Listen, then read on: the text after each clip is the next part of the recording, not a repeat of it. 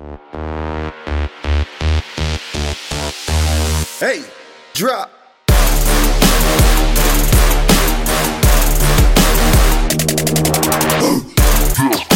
to AI FISEC today, the pulse of innovation where the digital frontier meets physical security. I'm your host, Don Marone, and I am thrilled to have you join us on this electrifying journey through the world of AI and physical security. We're here today to dive into the heart of innovation, exploring cutting edge ideas and breakthrough technologies that are reshaping the way we protect our physical spaces. Whether you're a tech enthusiast, a physical security professional, or just fascinated by the transformative power of AI, you're in the right place. So get ready to be inspired by our industry experts who are here to share their passion, their projects, and their unique insights into the future of security. Fasten your seatbelts and let's embark on this thrilling journey together on AI FISEC today. So today's guest, we have Lance Holloway, who is the CTO of ESI Convergent for today's podcast topic that is the end user's journey to embracing AI in physical security. Um, super excited to talk about this, Lance. Uh, this has been something that we have some end users that are uh, listening into the podcast. And for someone that sells to end users, I'm really excited to hear what you have to say and, and looking forward to learning from someone um, that's an industry vet uh, like yourself. So, if you could tell the audience just about yourself, including one fun fact, just so they can get to know you a little better. Okay, yeah, very good. Yeah, thank you for that. So, um, a little bit about myself. I've been in the physical security industry for about 30, 32 years or so. Started as an electrician and uh, got pulled into uh, our industry uh, from which no one ever escapes. And um, started as an installer, went to project management, went to the dark side into sales for a while. And then I went into engineering and support and began doing business to business database connectivity. And uh, at that point, probably around 2001, I started the professional engineering services group over at uh, it's now Securitas. That group is still going. Quite a few engineers there to handle anything from um, advanced support and escalation to preventative maintenance on enterprise class systems. Um, ghost in the machine. Uh, a lot of the troubleshooting going on there. Need veterans that are IT uh, skill set and physical security skill set and door hardware uh, skill set. And I, I mentioned that as a, a, subset of all of that, but any of those could be an issue at a, a customer site. Uh, did that for quite some time and then went into um, technical marketing and commercialization, trying to launch products to our sales teams and to hear the voice of the customer in different verticals and make sure that the technology applied correctly. Nothing like trying to stick a, a square peg into a round hole, right? So some uh, verticals and requirements, regulatory, have different appetites, if you will, or different technology metabolisms, and trying to make sure that's right size and, and fit correctly. And so, with that, for about the last 15 plus years, I've worked with a lot of technology manufacturers in our space to.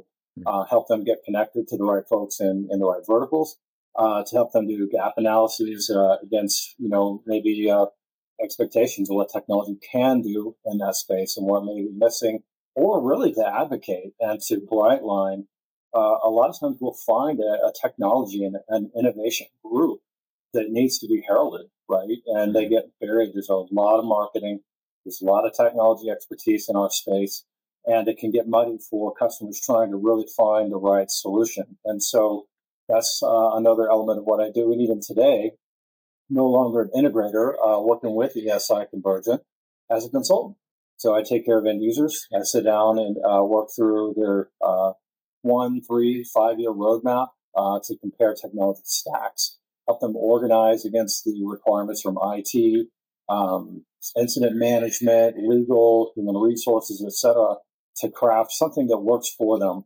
It's not necessarily a specific logo that can take care of all that level. It, it really is an architected solution.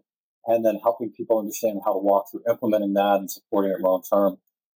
So that is, um, you know, kind of what we're, we're doing today, and, part of our conversation is how to how to digest what's going on with uh, the AI elephant in the industry, so to speak, and the best way to do that. Um, fun thing about me. Well, uh, I'm not really quite sure because fun is a relative term. So um, I went to seminary instead of uh, planning on getting into physical security.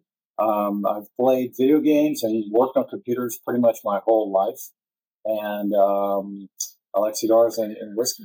and um, I enjoy our industry quite a bit. So, and I've got five kids, and they're all over the United States. So that's awesome. What's your uh, what's your game vice? What do you yeah, I'm, I'm, really into uh, colony management, uh, builders, survival kind of stuff. Uh, there's so many nice. genres out there that, that throw a challenge at you. Can you survive in this situation? Can you build something in this with these resources? And uh, it's a lot of fun. It really it's just changed radically since my first Atari. So uh, Pitfall and uh, you know um, yeah. Pong and all those uh, a billion years ago. So anyway, changed just a little bit. Uh, yeah, a little bit. I'm I'm so, I'm glad you didn't say any RPGs because everybody's like I'm Call of Duty or something like that. Um, I actually just beat Prince of Persia uh, oh, nice. recently. That just got released in 2024. So solid game um, if you're into that. But it includes puzzles as a part of the gaming yeah. experience, which is pretty yeah. awesome. Exactly. Um, yeah. So let's let's talk. Right. So the topic just as a reminder, is the end user's journey to embracing AI and the physical security. Um, a lot where you can start, a lot where you can end with that. I love the aspect of the journey because that already helps me understand there's a story that's involved, right, from a logical start to a logical end. Um, kick us off. Tell us where you're you're looking to start, and we'll get the conversation going. Yeah, so you know, um, I, I, think one of the, the really positive things about working with Stanley Black and Decker at the time is um, they were always pushing the edge to be innovative, right? And um, mm-hmm. so with that, they had started, um, you know, AI digital transformation early, early on. Pulled in some key resources from some major players in, in the uh, in the world, not just in the industry. Uh, to, to make that happen, they were always uh, courageous enough to look into the crystal ball and try to see what was coming with analytics, etc. But having uh, been a, a, programmer for me and, and, knowing that a lot of our customer base uh, may have a physical security background or facilities or procurement background, right? Uh, uh they're not all IT uh, folks. And so having you know, done everything from uh, SQL or Oracle DBA certifications, cybersecurity certifications, et cetera, to go ahead and digest that technology to bring that and then translate that in a digest to me to line of business owners who are not technology background, help them understand why something is a, a better total cost of ownership or better ROI. It may be a Ferrari, but if you, you don't have a paved road to drive on, so to speak, that may not be the investment for you, right? Um, because you want to avoid selling, uh, overselling a technology to a customer who's not able to drive it. And that's where you yes. really have to interview the customer and find out what's your technology metabolism. Are you an early adopter? Are you bleeding edge? Is your revenue? Or, you know, you need to wait and see a few other people cut the rug and um, from there kind of borrow their use cases, what they've learned. And you have spectrum all the way across, right? Um, there's some customers that they would beat us uh, just in a positive way. I need to know more. I need to know what else is out there. And we were finding entrepreneurs still in their garage with AI elements and things and just trying to get them plugged in. So at least they had conversation to move forward and visibility and, and hopefully the right uh, venture investments to help them move to the next phase. But then you had a lot of customers that were very uh, conservative. You know, the, the security dollar is hard won. Uh, certainly in, in a mm-hmm. lot of the disruptive environments that are going on, it's, it's a challenge mm-hmm. to ask for something that may be perceived as a luxury. And so, um, you know, first thing is gauging the customer, right? What's what's the right fit for this customer? And um, you know, there have been low tech customers or customers without a technology background. Help them hire um, what I call a nerdling. Get somebody on staff that reports to them that can do all the things, get in there and crank it all out, and you see them really excel their program at that point because now they have that resource available to them. But some of them don't know to identify what is the resource, what's the job description, what are the certifications, mm-hmm. etc. So helping them build their ability to do that. And then the other part of the uh, the interview really is what are your, your use cases? Do you have a, a bank vault? Do you have a university stadium? Do you have a, a harbor? Um, you know, tarmac? What what are your use cases? Because the technologies may vary based on that and um, your requirements. So, you know, a lot of times uh, manufacturing blinders and sometimes integrator blinders are here's my three logos I'm allowed to sell. You're going to need this. Uh, you know, it cures world hunger. It does this. It slices, it dices. You need four of them. Here's a quote. And it's not solution providing. And so something I had the, the real privilege of doing a lot of times with the national and global accounts under Jerry Walker and Greg Copeland, Bob Stockwell, Marty Gray, uh, a lot of guys that are Securitas now, um, really sit down and architect a solution for the end user and, and really put that together and have that conversation. And so one of those conversations today really is AI. People come out of the trade shows and conferences and they're intoxicated with all the marketing they've seen, right? They've seen some robot go down the, the aisle and do some things. Wow, it's amazing. And then they get back and the C suite is like, there's almost like this social pressure to show that you're being innovative, right? To, to flex your knowledge of AI. And, and a lot of that's cool. But what I hate to see is um, I've seen early investment kind of throw the thing over the fence, bring in a bunch of resources, and then nobody knows how to appropriate or apply that technology. Um, I've seen data scientists get brought on, and everybody's talking, never gets me on the slide deck, and maybe a cloud server. How do you how do you get it to land on your security program planet and make it a, an actionable thing? So with that, you really thin out the herd on the marketing, on the presentations, the things that are applicable. And, and, you're literally down to four or five products today that you, as a physical security user, um, probably could implement and actually get some real ROI as far as uh, reducing alarms or, or uh, better threat uh, indications or incident management, things like that. Um, but other than that, there's a whole lot of uh, fog being generated in the workspace. You know, you said something there. I think a few things that I can definitely relate with. One, um, not overselling. Um, right. So I think the idea, you're right. There's a lot of shiny objects, a lot of good marketing, a lot of good sales pitches, but staying focused on the outcome. And I think that, you know, companies like yours is certainly doing that because you're only getting paid on the outcome. You're not getting paid on, you know, or maybe you are, but I would imagine that you're there for a repeated business and uh, you can't categorize a customer based on, like you said, the four things that someone has to their disposal, right? As opposed to, um, you know, let's give a prescriptive offering, right, based on the outcome we need to achieve. The other thing I noticed from from what you were saying is you had a programming background, which I think gives you a lot of empathy to how these things work and accept not just the AI tech and physical security, but like baseline implementation that's required, right? That to say, hey, you want to go into a cloud, but you need to modernize your databases first before we can right. try to do that. Oh, you want to create or, or you going to leverage some aspects of machine learning, but you have to have the data accessible, right? And some baseline tech knowledge or advanced tech knowledge allows you or affords you the opportunity to have those conversations that aren't necessarily inputs and outputs, right, yeah. on an access control panel. So, yeah, um, you bring a couple of good yeah. points Don. Uh, well, well, first, real quick, yeah, I don't work on commission for anything I sell. I don't see a dime. That's mm-hmm. products that you as a customer buy. You put me on or, or the ESI team on retainer, uh, and we sit down and we go through that, that planning. And so mm-hmm. I have the liberty to say, man, this is gorgeous. We can take a, a, look behind the curtain. They're about to be sold, right? And uh, mm-hmm. or they were sold 12 months ago, and their developers are you know in or out. And there's some other dimensions to it other than just a PowerPoint slide you saw.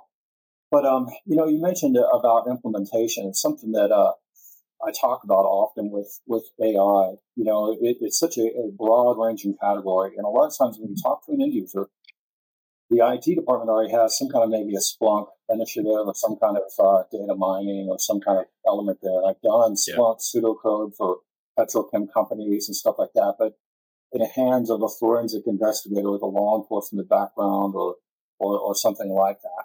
But the, the linchpin is this. The times in previous companies where I'd seen a real uh, big data implementation, implementation go in, for example, uh, at a major airport, we put in um, an SAP HANA system, right?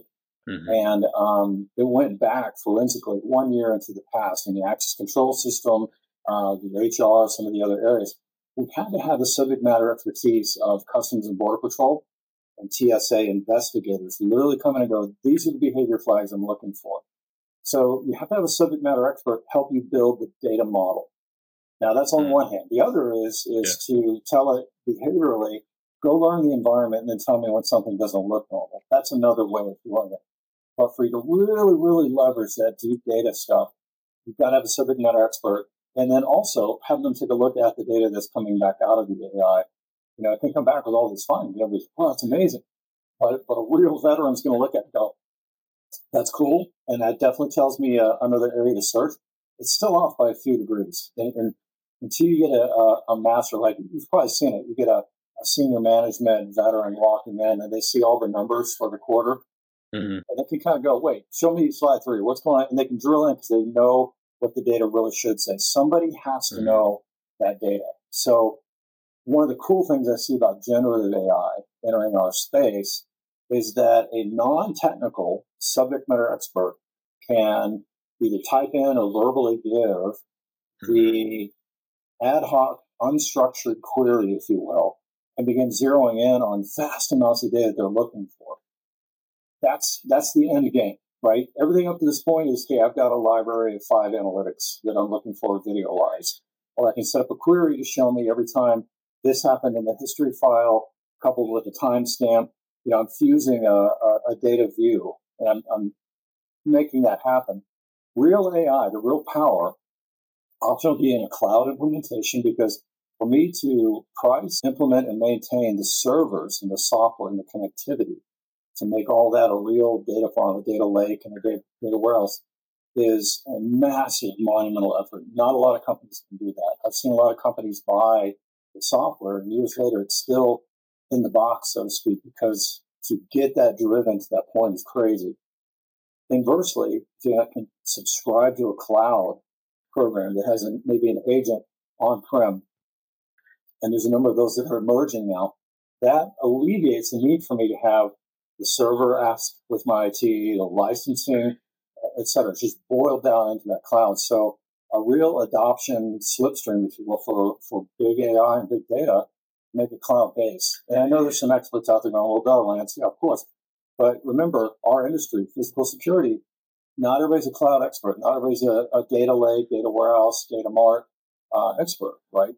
And so finding products today that are emerging that are subscription based cloud they have an agent or an appliance that lives on-prem that can connect your access control, your video, your HR, et cetera, your identity management. Those accelerate deployment and uh, total cost of ownership too. I know it's a mouthful. no, it's good. And by the way, I can just keep. I, I might just broaden what you're saying, but keep yeah. me on track with your agenda because I know you have a lot of good things probably planned out to say. Um, certainly Gen AI was a catalyst into allowing everyone or make it. And I wrote this in my SIA uh, newsletter in December. Was that it was a catalyst to making AI accessible to the masses. Yeah. Before, the best we could get was an unstructured, self supervised learning, deep learning model, right? Which was very advanced. I mean, people did all kinds of great stuff with it.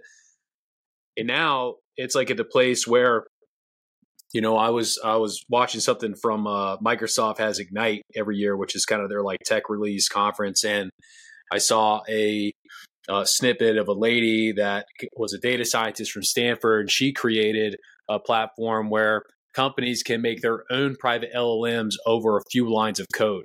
So we're mm-hmm. getting to the place where not only Gen AI was accessible through cheap AI use of OpenAI, Gemini, you know, to uh, Llama, uh, Llama two now, or I think it maybe it's at three.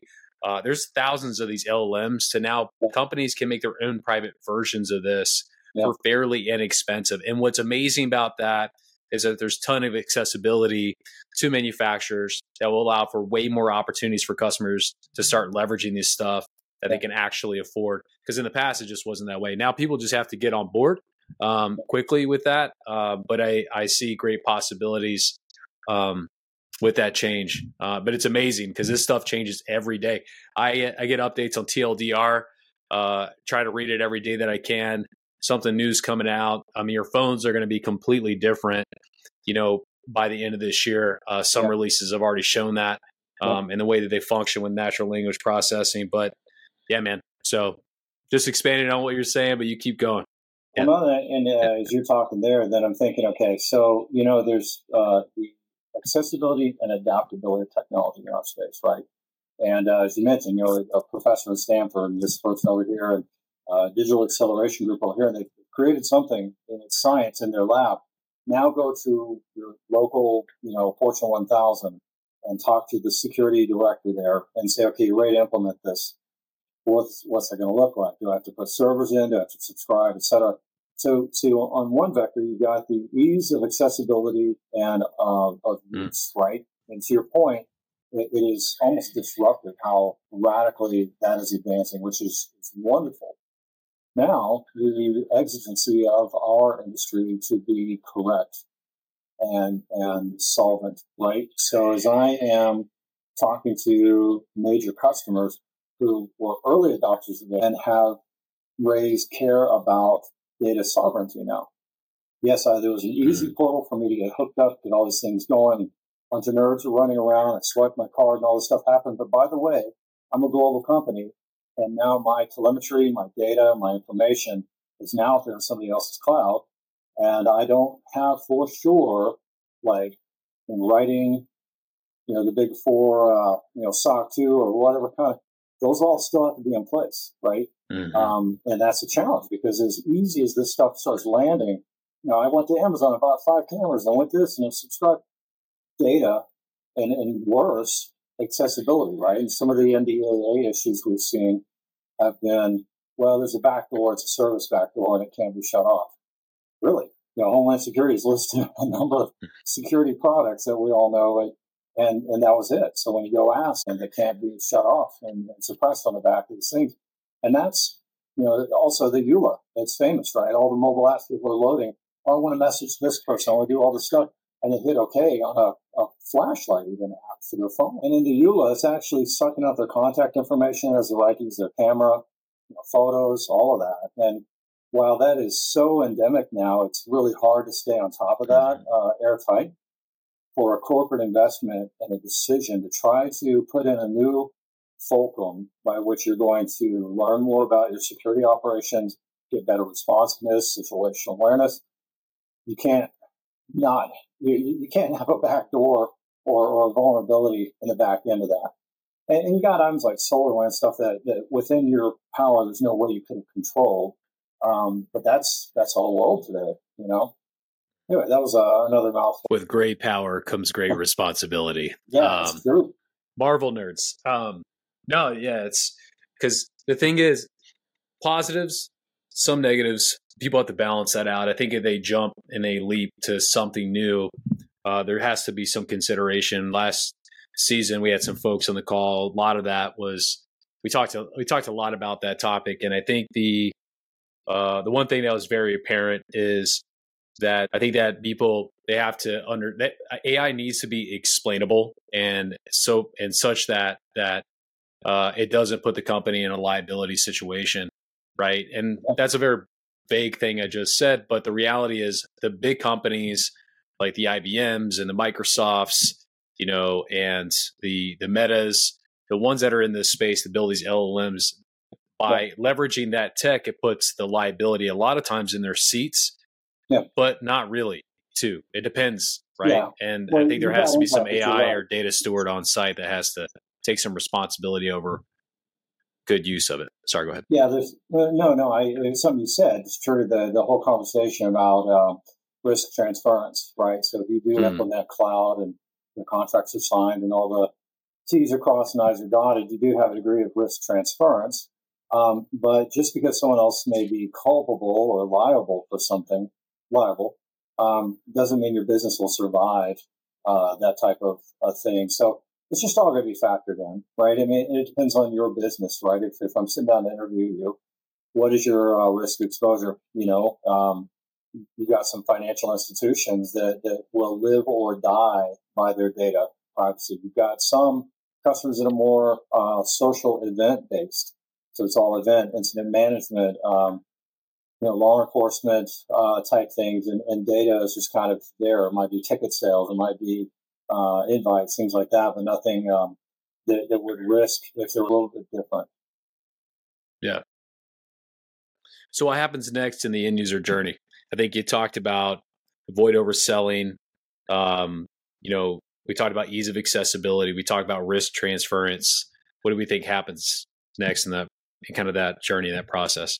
Well, you know, um, you had asked um, a question for me to have ready about kind of a pet project or something like that, and mm-hmm. something I'm, I'm, extremely passionate about and I've worked on for years in, in different capacities. But uh, we're, we're, kind of pulling the trigger this year is to have an independent um, research lab and mm-hmm. enterprise mm-hmm.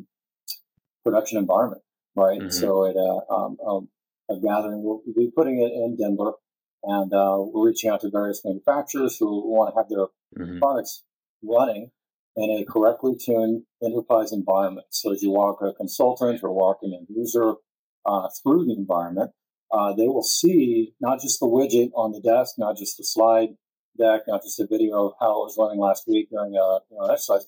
They see a living, breathing ecosystem from edge, outdoor to on. And the, the reason is is for true uh, evaluation of technologies. And, and mm-hmm. really, I think to accelerate the adoption, people have to see it in use, right? So how many mm-hmm. times have you gone to a customer's GSOC and you've walked in, you have to see stuff running, you see all the alarms coming in, you understand the telemetry you see out in the field. For real enterprise production systems, typically you got to go into a Fortune 500 or Fortune 1000 customer environment. Not everybody has that accessible. We mm-hmm. want to put this together in a learning environment and be able to put uh, together classes and training or workshops. You know, uh, let's have a, a, workshop on developing policy, uh, how to implement identity access management, how to implement API, for example, right? And have uh, speakers come in that are subject matter experts and get clear information out there, right? And by having it be independent, there may be some sponsors here or there, but it's not logo saying our product does it all. You know, when in reality, we, may only get you 80% of the way that you really need to go specifically. And so having very candid conversations in that. So that's it. Keep, uh, you know, keep your, uh, ear to the ground on, on timing for that. But like I said, we're talking to a number of manufacturers and, um, that's, that's what we're very excited about because again, take everything we know about the technology, everything we've seen putting in technologies, good partners that are out there. Some companies resonate with the end user. They're very good partners. Some fail very quickly, you know, and uh, some have had some trouble. So having a, a, clear forum to have those candid conversations for the purpose of advocating for the end user who's trying to shop in today's environment to improve their security program. Another mouthful, but um, I feel like that's something we're, we're very passionate about. Certainly at ESI, and that's been something I've been chasing for quite some time as well. You know, in the I've done several proof of concepts in my day. And I would say mm-hmm. that the extensiveness you explained was super interesting to me because it's not necessarily just on the tech, but it's also, uh, you know, let's let's let's get out, take away the rose cover glasses mm-hmm. and let's get really focused on like what's important and then just kind of let's say unfold all of it to figure out what we should be doing and what we should not be doing. Right. And one of the things when I've worked a lot with enterprise customers in the past, and e- even as I think about something as potentially broad spoken as AI, I find that one of the hardest things would be is to, you know, find out while there's general use cases of where it could fit, there's also an aspect where the customer certainly knows that they're not necessarily general and that every customer could be different, right? But you know, there's one aspect where it's like problem solution. And I've always been a big fan of how we extrapolate what the problem is down to the root cause, but elevating someone's awareness around something that's happening that's costing them a ton of money and what ends right. up happening as opposed to implementing something that increases productivity sure obviously right but the other side of the coin is there's a lot going on wrong right now that you just need to fix with yeah. or without AI. And I think that getting to that point and mobilizing a group around this common idea is really hard to do. So it's almost like it's not just. I find that when I look at the end user journey, even as a an enterprise salesperson, I always think in the get go of why are we here? Why does it matter? Because we because all that's going to dictate where we go, right? And not necessarily do we go down the rabbit hole of testing these things, leave the electronics out of the room, and let's have a war room conversation around what's going on. And I think that it's it's it's very refreshing to me to think at least from a consultative standpoint like where you came from you come from or even for me i think i'm in mm-hmm. kind of in the same realm a little bit yeah. just on the manufacturing side that you have the opportunity to sit down with people and really figure that out as, as you called it an sme in your space yeah. uh, because ultimately when do you get a chance to do that i mean customers that let's say work in loss prevention or global security leaders they have so much going on that for them to sit down and talk about credentials of access control for an hour. They rarely get that opportunity. And so they have folks like you and I, maybe, that can have that conversation to say, let's figure out uh, this these sorts of conversations. And then as we expand on where the opportunities are, where we find, excuse me, where the opportunities are, those are the segments where we should then talk about AI. Because, and I find that some balance between broad use cases, general use cases and problem uh, centered ideas. If those things come together, then we have a substance that we can start the journey on. You know. And you remind me of uh, another point too, right? You know, a, another thing I do, and a, a, number of experts in our field do, is um, I, I, remember walking um, the GSX floor with the CTO or CIO of uh, Stanley way, way, way, mm-hmm. way back when. And he looks at me, he's like, "How do you make sense out of all of this? How do you keep track of all these technologies? Because everybody's just shouting that their camera's the best. They swear, you know, and this over here, and you got this and this. Yeah. And, yeah. you know, at some point, a technologist, right, and in ESI, we have a, a number of technologists on. We, we've seen and, and we look at it. And, and, there's a couple of things, right? I know talking to some colleagues that have been burned out. Wow, I don't want to talk to another manufacturer. I'm like, I have to. I have to talk because that could be the next iPhone. I, I need to mm-hmm. understand. And what I found is a way to to kind of manage the, the way through that is help them out. If maybe if they really are a, a nascent innovator, okay, great. Well, here are some of the best in the industry, and here's why I feel that way as an integrator, technologist, or whomever. And uh, I like this about your product, or I like that. I give them some feedback to help them out. But I have to go devour and digest the entire plane as much as I can, and I rely on mm-hmm. colleagues everywhere. I'll get an article did you see this? I'm like, I did not see that. Thank you for sending it to me. Right? It, you just can't be aware of everything. But I try to deliciously digest everything, so I can back up then and go, okay, what are the trends? If this year's show at ISC or at GSX or you know some regional or some more bespoke show, what did I see? Here's the top three things in executive format. I saw Don. I saw uh, AI is now begun to land, right, with some products that could be modular. You could buy, you could put in, and with minimal uh, professional services effort, you could actually be using it in the next week. And that's a big hmm. deal because it was all so thorough at that point. Physical security equipment is now becoming hardened. They, they, they put it into their DNA, into their, their batter. And so now when you open up the hood on, on a number of products today, you will see elements of cyber governance already in their UI, taking care of their IoT, their, their main servers, hardening guides, things like that.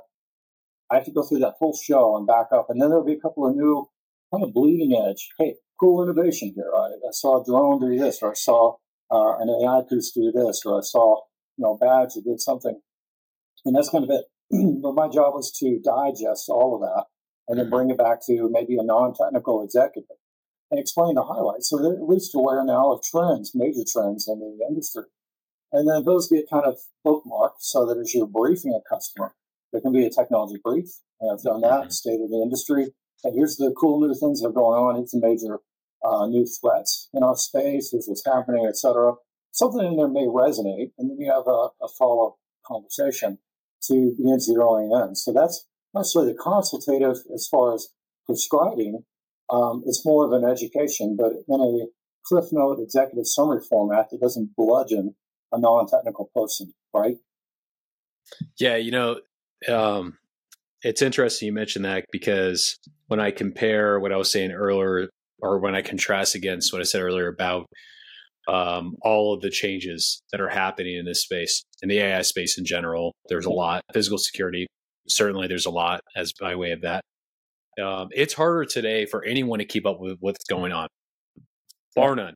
I mean, you almost have to have someone that's going to spend that time because the reality is, for any end users that are listening, to, even to this session, that uh, you got day jobs, right? And yeah. those day jobs have to be fulfilled. I mean, I work at a pretty big company, and I know my day job is very consumed. I have zero time to look into uh, productivity tools for my team, right? Um, let's say, right? But the reality is, I think of them in their shoes to say, if it was hard keeping up in the past of what was innovative or um, applicable for me, it's going to get way harder with everything that's changing because we're going to start seeing a lot of manufacturers pop up with new ideas um, in this industry.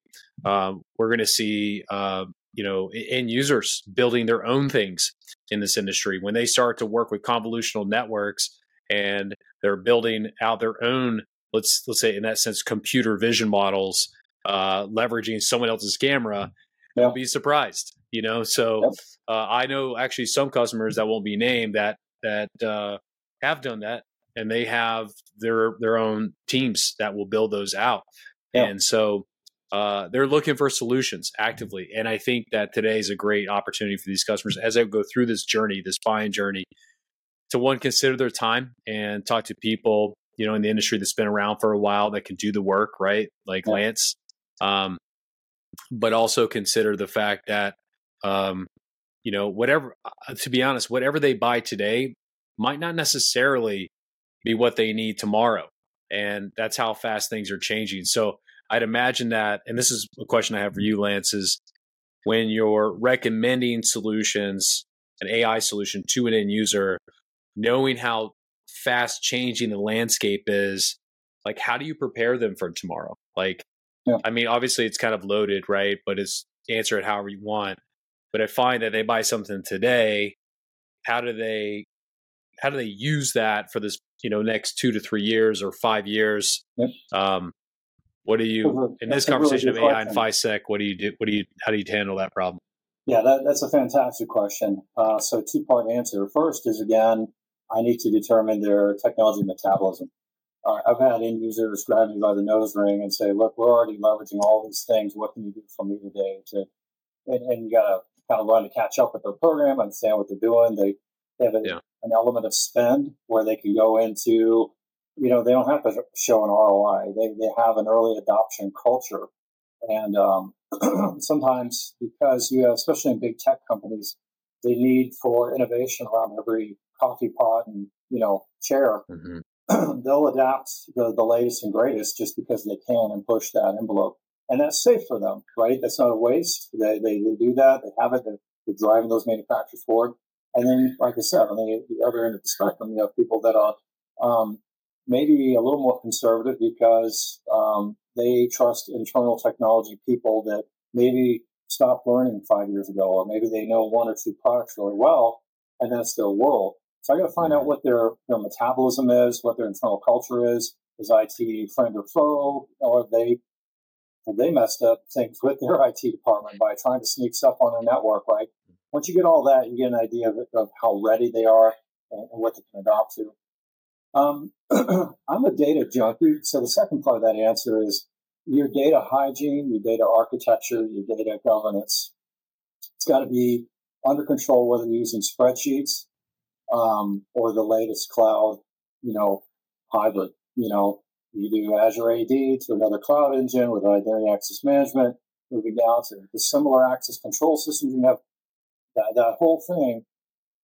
But if you're not controlling control your data, and especially data averse or risk company, um, it's a disservice to you for me to keep adding platforms where you may not have the purview to really make sure those things are being audited correctly. I sat with healthcare companies where legal, HR, everybody sat down and went, okay, we're putting a biometric reader on our front. Where's the data stored? And they were savvy. They knew, you know, the, where the, the, uh, the blob was going to be stored in this SQL database at this point. point, and then they approved it. Boom, boom, boom, right there. That was, that was pretty impressive.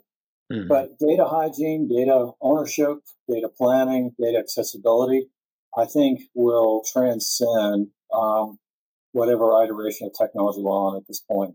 You know, if you don't have your data together correctly, um, and it, it, can weigh different things for different companies, right? Like I said, some are very data heavy, some are not. Um, but I find some of those cultural practices and policies need to be in place no matter what technology you're considering. Yeah, I feel like there's going to be a whole lot of FOMO that's going to happen. Yeah. You know, and because as things are changing so quickly, because I, and, and you've been in the industry, I think, longer than me. I've only been in the industry for like 12 years, but from my understanding, access control could lay in place. I mean, I think someone told me there was a system they saw, an access control system that was almost 30 years old, right? Yeah. But generally, I've told customers about 10 year refresh sometimes on access. On the video side, it can be three to five, right? Be, you know, you see 1080p versus uh, everyone's standard at home's a 4K, and you're like, what is this? Like, I don't want 1080. Like, but 1080p five years ago was some hot stuff, you know. Yeah. And and there, but uh, that's a simple example to say that.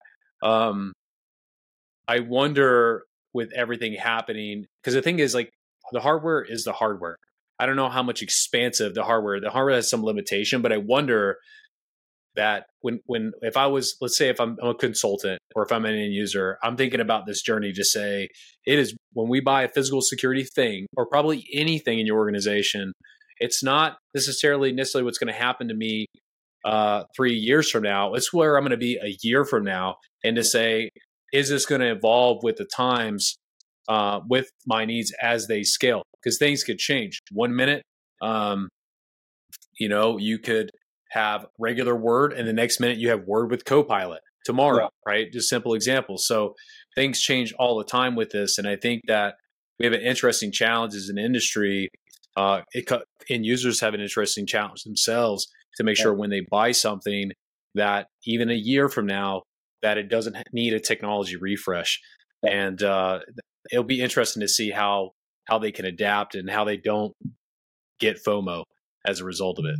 Well, and, and that's a good point because even though people might suspect a lot of hardware may not need a refresh, um, mm-hmm. you get a real OT, uh, SCADA, or IoT expert mm-hmm. in the room. Um, they're going to start asking about chipsets and protocols for your mm-hmm. basic equipment back in the boiler room that mm-hmm. nobody's going to pay attention to. So you start looking at some of the black swan news events where, you know, heating and air thermostat was the, the entry point Somebody was able mm-hmm. to park on the OS there, get on the Wi-Fi, mm-hmm. month long campaign to detect and escalate inside the company, and that, that brought mm-hmm. down a major retailer, right? So mm-hmm. you get um, OT experts, especially if you're in uh, anything with equipment, heavy field equipment, uh, smart city, critical infrastructure, water, oil, gas, pipeline, etc. There's a whole other battleground that does not always get addressed. And so you, you mentioned some of the uh, the panels and things. Um, I have kept an eye on access control and intrusion hardware manufacturers who have mm-hmm. been awake um, to the cybersecurity threat. Because some of those mm-hmm. panels actually have a web servlet. And if it goes in as default, that thing's just hanging in the breeze. That's a hacker's dream because they're scanning the whole network. They're they're not physically going through your your your uh, facility, checking each closet. No, here's I wonder what that panel. They literally just hit the network and and they'll find something that'll ping back databases. What am I looking at? Oh, I'm looking at this brand of board, and that, that's apparently in the 70s. All right, known exploits. Oh, I could do this, power down, and get a. It'll now give me the IP of a gateway, and then you know there's just all these meticulous, um, you know, matriculations, if you will, where, where somebody can start moving their way through. So the good manufacturers, even at a hardware level, have mandated look, notice if you want encryption, um, you'll need to go to this version of firmware and, and chipset. Um, however, at a minimum, here's a hardening guide to make sure you've got the right ports turned off. You got the, those are critical. Those are things that need to be taken in uh, consideration. So any facilities or any physical security managers, integrators should also have a, um, a small book or folder of all the hardening guides for all the equipment from modems to you know panels to to whatever, um, including anything that's IP based, right? Uh, the whole IoT thing. Uh, that's a critical. You, you really need to uh, be looking at IoT governance. I talked to uh, a major university one year. And I started explaining um, the firmware updates and the requirements for all the edge mm-hmm. devices, mm-hmm. right? Everything needs to be done. And, and gently, they, they looked at the integrator and, and, and back and forth, and everybody's like, well, was that being done? Well, that's not in scope for preventative maintenance. This was years ago. But they got rectified pronto because, um, again, as a hacker scanning the network, if they get onto even an air gap network, um, they're going to find a whole range of things, and some's going to query back, some's going to talk, maybe a Linux um, known vulnerability on a certain camera, maybe you know a ping, or, or, just it could be anything. And so, um, you know, you, when sorry, to, that's such a can of worms when you got into the the panels and existing infrastructure a, a customer. It's got to be looked at. It really does. And just air gapping it or VLANing it uh, is not a good guarantee. It may pass an audit scope per se, but um, you really do want to do a pen test if your threat level is high enough to justify something like that.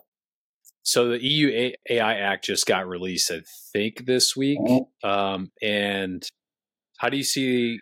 Um, I, have heard some talks or read, read, some articles where that could end up being uh, maybe a gold standard that's adopted, or at the very least, influence standards that are adopted in other parts of the world.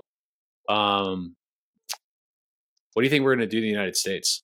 Now, obviously, we could have some global folks uh, that are tuning in too, but um, I think certainly if you're going to see some standards coming across, um, the U.S. is going to have a really big impact on how they view that. I mean, Europe's already got GDPR; they were the first with that. It seems like um, you got the EU AI Act, but where do you think the U.S. is going to follow this? I mean, we got NIST, but it's a framework. I don't, I don't know that it's necessarily like a requirement, depending on if you're in a like OT space uh, or government space. Uh, it's a framework, but what do you think? What do you think we're going to have some version of the EU AI Act in the U.S. or what are your thoughts about that? Yeah, I so, so um, you know you mentioned GDPR. Let's take that as maybe a precedent. So again, to your point, NIST has been there for quite some time, right? But we don't uh, require commercial entities to enforce at that level. It's really as a voluntary need, uh, unless they're federal, and then they, they must adhere to those guidelines. Um, so we've had that for quite some time. We've had computer privacy law since uh, mid 70s. Um, but GDPR did something different. It put it in lay terms and it put mm-hmm. real financial teeth behind it, and it spelled out succinctly user rights, you know, privacy right, the right to be forgotten, the right to know what you're being solicited for, how your data is being used, and to opt out at any point. And um, they gave it far reach. So even if in the US I have an EU employee or somebody who is in my system, it will still affect me. Mm-hmm. Um, stateside, you're seeing a number of states implement laws, right? You got BIPA of Illinois that's been around for a while for uh, consent to enrollment. Um, you have the California Consumer uh, Act and uh, information mm-hmm. there. Arkansas, Colorado, a few others are, are implementing a state by state basis. So, so that part is coming into be, but it really, I think, took the GDPR to say, okay, look, NIST exists, right? We understand the framework and the reality mm-hmm. of it it's got to be enacted in a layperson protocol a way it does it. My hope would be would be the AI element will do something similar for that. However, I think it's a little premature because AI hasn't emerged fully yet. I think it's mm-hmm. it's saying, hey, I'm in I'm in the fight. I'm in the mm-hmm. in the mix right now, and this will evolve as rapidly as AI does. So kudos to them for that. Usually, I try to architect and advise even stateside according to those because those principles make sense. They're not egregious. Typically, they're not uh, superfluous. You know, or it's not a waste for the right reasons. And maybe because it's it's newer laws and they have time to gain some bloat or excess baggage. But um, that's my hope is that uh, the uh, AI piece will have a similar impact. But again, I think the technology hasn't fully arrived yet because right on the tail of this, you know, quantum, right, computing. Mm-hmm. And I think the estimates are maybe as early as 2030, you can start seeing devices being available accessibly. Um, hmm. and that's going to impact it because your encryption's out the window and um, all of that. So they're trying to do the same thing. They're trying to have some wake up calls and say, look, U.S. government, other entities, don't be late adopters, don't wait and see. Challenge is do you invest in all the infrastructure to test and examine when in 18 months, all that investment's going to be obsolete because it will have evolved. So a lot of people don't want to take on that that hit. They let other people do that testing and, and early adoption. Um, but the deal is, whoever gets there first with quantum or, or truly well applied AI is going to have a massive dominance in their, their technical arena, right? So that's it. That's a long answer to your uh, your law question, but there you go. Yeah, and uh, you may have opened a can of worms for me on the quantum because that, I mean, that's a whole different ball of wax, even on the end user's journey when they decide to buy this stuff. I don't know that we get that complex. Maybe we will on the physical security side, but mm-hmm. most certainly, if there's IT end users uh, and you have a large organization, yeah. it might most certainly come up for you. I mean, there, you're right. There's a race on the quant, on commercializing quantum compute because right now, on an average, they're probably like I don't know, five to ten million dollars for one setup, and they have to be at like uh, the chip has to be colder than space. Now, what is most constant? It says every eighteen months, and I think yeah. that's actually been shrunk lately, right? That the CPU yep. doubles in power, and now mm-hmm. with the innovation, it's actually shrinking. But the minute mm-hmm. I can take a Flipper Zero into your facility with quantum decryption or, or yeah. quantum capabilities, bring your whole network down, have Done. everybody else log right back onto yeah. my device and, and blow through any of it, um, mm. it will be a physical security pretty quickly. That's right? when I think real machine wars will happen, right? Yeah. Because the idea, the only way you can fight, you cannot, you can fight classical with people to a degree, yeah. right? But you can't fight quantum with people. It's on a whole nother spectrum, and considering yeah. every avenue uh, of a thing that is unimaginable, and that's the thing around. We think about Gen AI is that it's just generating the next. It's it's predicting the next mm-hmm. thing that could happen. So whether the next pixel in an image, yep. right, or the next word to fill out the phrase. Um, the idea, though, is it's and this is just for audience, anyone that doesn't know that it's leveraging a bunch of data, large language model, and there's different models, convolutional and neural net convolutionals for images, video, and then you've got neural networks, which is on the text side. And then you also have Codex, which is on uh, to predict code language, but that's running on a classical computer that lives in a very binary space. Now you throw it on a quantum and it lives in a quantum space. And the really the big difference between those two is classic runs on um, runs on uh, trans I think it's transistors. Yep. And then you've got quantum that runs on electrons. Right. And when it runs on electrons, it's basically the idea if you can imagine like an atom that's just move electrons moving around. It's giving you every scenario of a thing. So if I yeah. say, give me a picture of a dog, it could it could think of every image of a dog that could probably ever exist. Yeah. Whereas in a classical, it's going to be limited based on its input. So meaning that the intelligence scale of quantum is like on a whole nother level. And that's a really interesting future. There's a guy, I forget the guy, it's a uh, white hair physicist. He has a book called Quantum Supremacy. I want to I want to buy it and read it um, but there's such an interesting future. But even at that, right? If we think about our space, I would imagine once they commercialize quantum, we'll start see we'll start seeing that and like you said, I mean, flippers will will be the uh, the white hat side, hopefully, and we'll see the bad actors. But I'm thinking yeah. like even down to the edge of the camera would be yeah. amazing. Now, I don't know what kind of world we're going to be by then, but with respect to technology advancement, that's what we're talking about is from an end user's perspective, as they go on this journey, there's a lot to consider.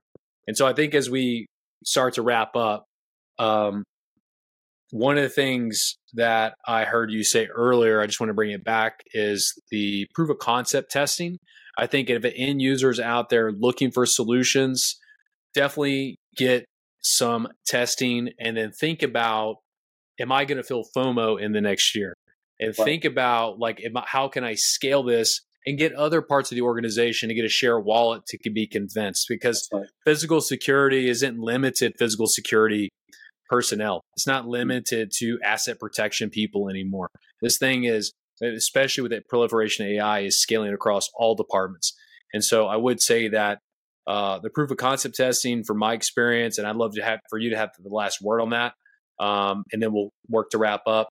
Um, from my experience, it's something that gives the customer an opportunity to figure out how do I take this ideation, this hypothetical theoretical, and turn it into practicality where I can more easily have a conversation or or let's say an internal buy in my organization um, that's the best way to do it. Now, if you're a large organization, you have that ability.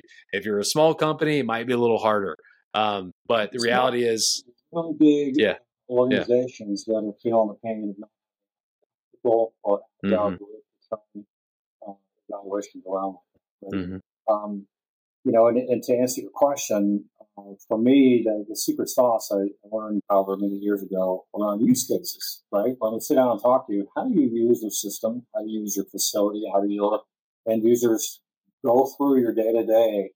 Um, you know, how do you bring on a new batch? How do you get rid of some of these permissions? How do you respond to this type of incident? What's the call list? What's and you map out an entire library of, you know, theoretically, here's all the things that we could foresee happening, and here's the remediation plan for all of those, right? Mm-hmm. Now that use case, now if you're shopping for different um, products and technologies, sometimes it's not just one product that will handle that entire use case. It has to be integrated uh, and maybe aggregated with other data because it might become more complex certainly as you're looking into better AI or BI or whatever ML, you're looking at does this ecosystem serve these use cases correctly?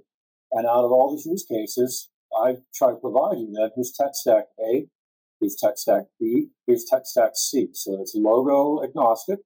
You, you know, within access control, there's two or three or four major enterprise ones that'll have these features, this type of rule set, this type of policy workflow, et cetera. So these are the ones you want to look at. Uh, you already invested in that. Does it integrate well with your GSOC software? By the end of starting with how you're going to use it, after you've been updated on what could be done, uh, I want to add a few new uses, right? Because the new technology I wasn't aware of. You map out that library of use cases, and then you have to do that proof of concept to say, okay, in order to accomplish use case one, two, five, eight, these three technologies need to be put together in the lab. Here's how we'll test it. We'll do boom, boom, boom. We'll start with an HR plant. It'll be this. It'll be rescinded. It'll go to Dawn for approval. Mm-hmm. You build that out. You literally test it to the nines the way it will be used in that piece. When you get to an enterprise class set of use cases, it becomes a little more complex. Um, and a, a, lot of people aren't ready to have that kind of staying power to really sit down and say, okay, we're going to hammer this thing out for you so that in six months, 12 months, or whatever, your team is rolling you, you've got your SLAs, you've got your all of your, your elements there, right? You got it. And you know for sure you've purchased the right product. Uh, you have the right ROI on the licensing. That's a big one I always try to warn people. Hmm. Check the annual recurring licensing because a lot of these death uh, with, with their annual recurring. Uh, so yeah, to, to mention that, it, it really comes down to for the proof of concept, what are your use cases? Yeah. Thank you. Uh, that's good. Good way to wrap this up. So you may have said this earlier, but um, if not, or or if you did, you're welcome to repeat it. Um, if not, I uh, would love to uh, learn more. I'm sure the audience would too. So tell the audience something that you're working on now, and uh, uh which is uh, just and something you're excited about, right? Yeah. So um, right now, uh, working with a number of end users for exactly a lot of what we're talking about. Mm-hmm. Um, but we're also working with a number of manufacturers over at ESI to talk to. Um, there's a lot of big players coming into the space with AI, whether it's an edge, um, you know, processor or if it's a software layer or some kind of cloud engine or something. Um, we're trying to talk to a lot of manufacturers about how they play well in an ecosystem instead of just coming to you and saying, "I've got my one thing." Explain it and then come in partnered with a complementary technology, right? Maybe mm-hmm. I need to call you because you sell X and I sell Y Mm-hmm. Now we jointly call on each other's Rolodexes. And so there's a lot of strategies there to begin addressing a more complex solution set. Um, also working on, um, I, I say buyer's guide or implementation guides, right? Based on a specific vertical. As I mentioned, tech stack A, B, and C. You know, what would meet the top five use cases for a given area or something like that. So those are elements we've engaged customers with, and uh, we're very excited about that type of element. You got to send me a copy of that buyer's guide. Anywho, so where can the audience find you? Okay, well, uh, we are at esiconvergent.com, and um, go to the website there. Yep, esiconvergent.com. And uh, if you go in there and uh, fill out a form, also I'm at Lance at esiconvergent.com. That's convergent with an E, not an I. Um, I had to clarify for a few people there. So either way, uh, reach out to us. We'd be, uh, be thrilled to have a conversation. Hey, drop.